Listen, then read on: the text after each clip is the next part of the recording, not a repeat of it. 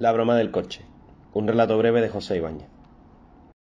La primera vez que se lo cambiaron de sitio, el coche apareció a 10 metros de donde lo había aparcado.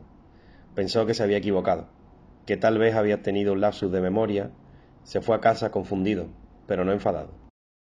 La segunda vez tardó tres horas en encontrar el vehículo, que apareció en el mismo número y letra del parking, pero dos plantas más abajo.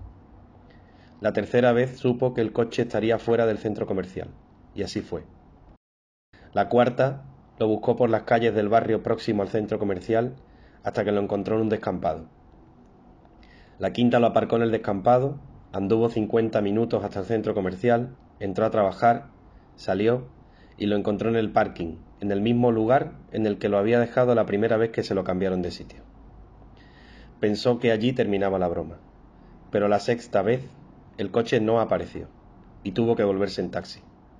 Cuando doblaban la última a la derecha para enfilar su calle, le pareció que alguien conducía su coche en dirección contraria. Se estaba fijando en la matrícula cuando el ladrón echó su coche contra el taxi.